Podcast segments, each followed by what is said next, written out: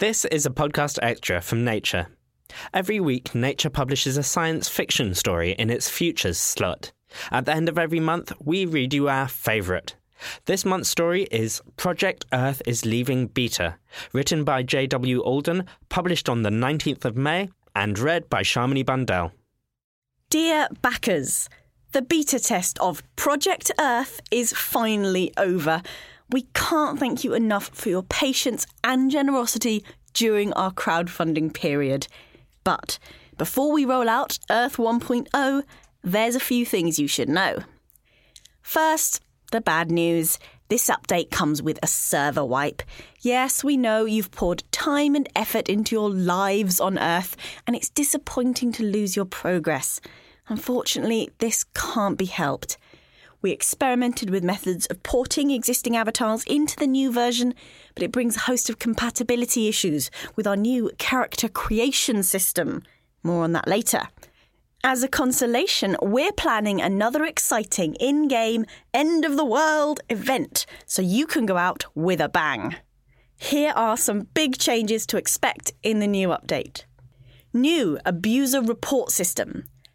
Every multiplayer experience comes with griefers and trolls. Unfortunately, the nature of Earth's gameplay makes it very difficult to tell when someone is being an asshole on purpose.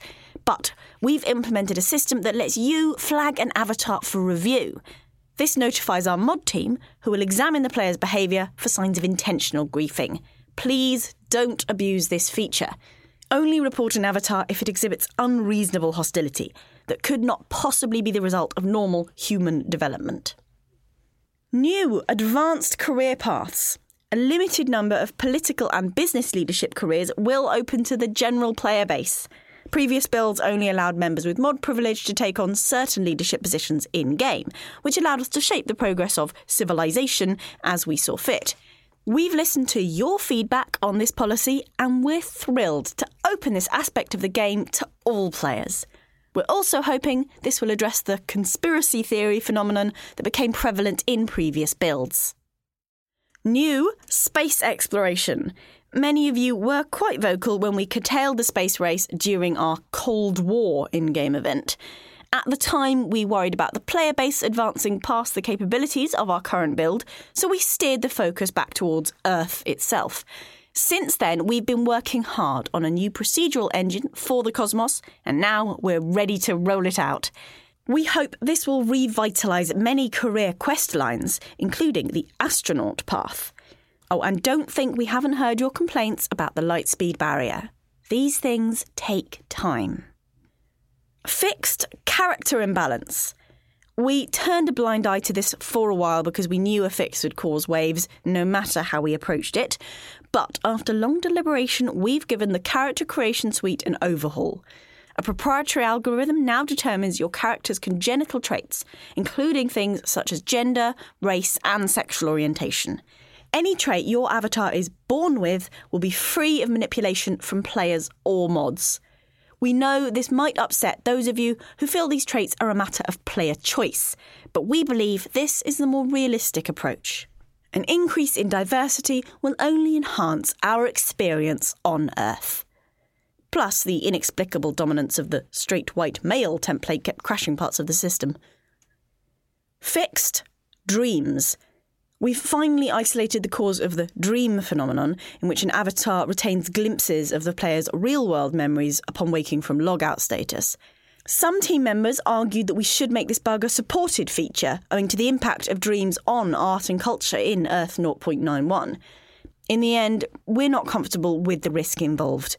Although it hasn't happened yet, this dream glitch could lead to avatars realising that their lives are a game, we're not entirely sure what would happen if this occurred, but we're looking to avoid the sudden emergence of a secret resistance group working towards exposing the simulation, so we decided to remove them.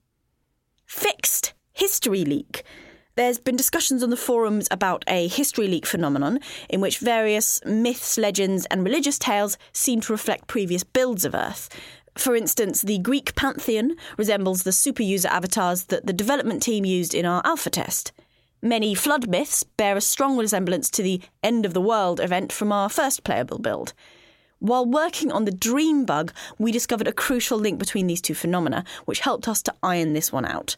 Sorry, but your old avatar won't be worshipped as a messiah in Earth 1.0. As this marks our official release, we anticipate a large influx of new players. We've set up a special section of the forums for first timers. Please consider paying it a visit and offering some advice to the noobs. Remember how disorienting your first trip to Earth was, especially if you installed the Childhood expansion. The new End of the World event is scheduled for the 21st of December. We expect a Doomsday Cult or two to arise before then, as some of you will unwittingly communicate this date to your avatars in dreams.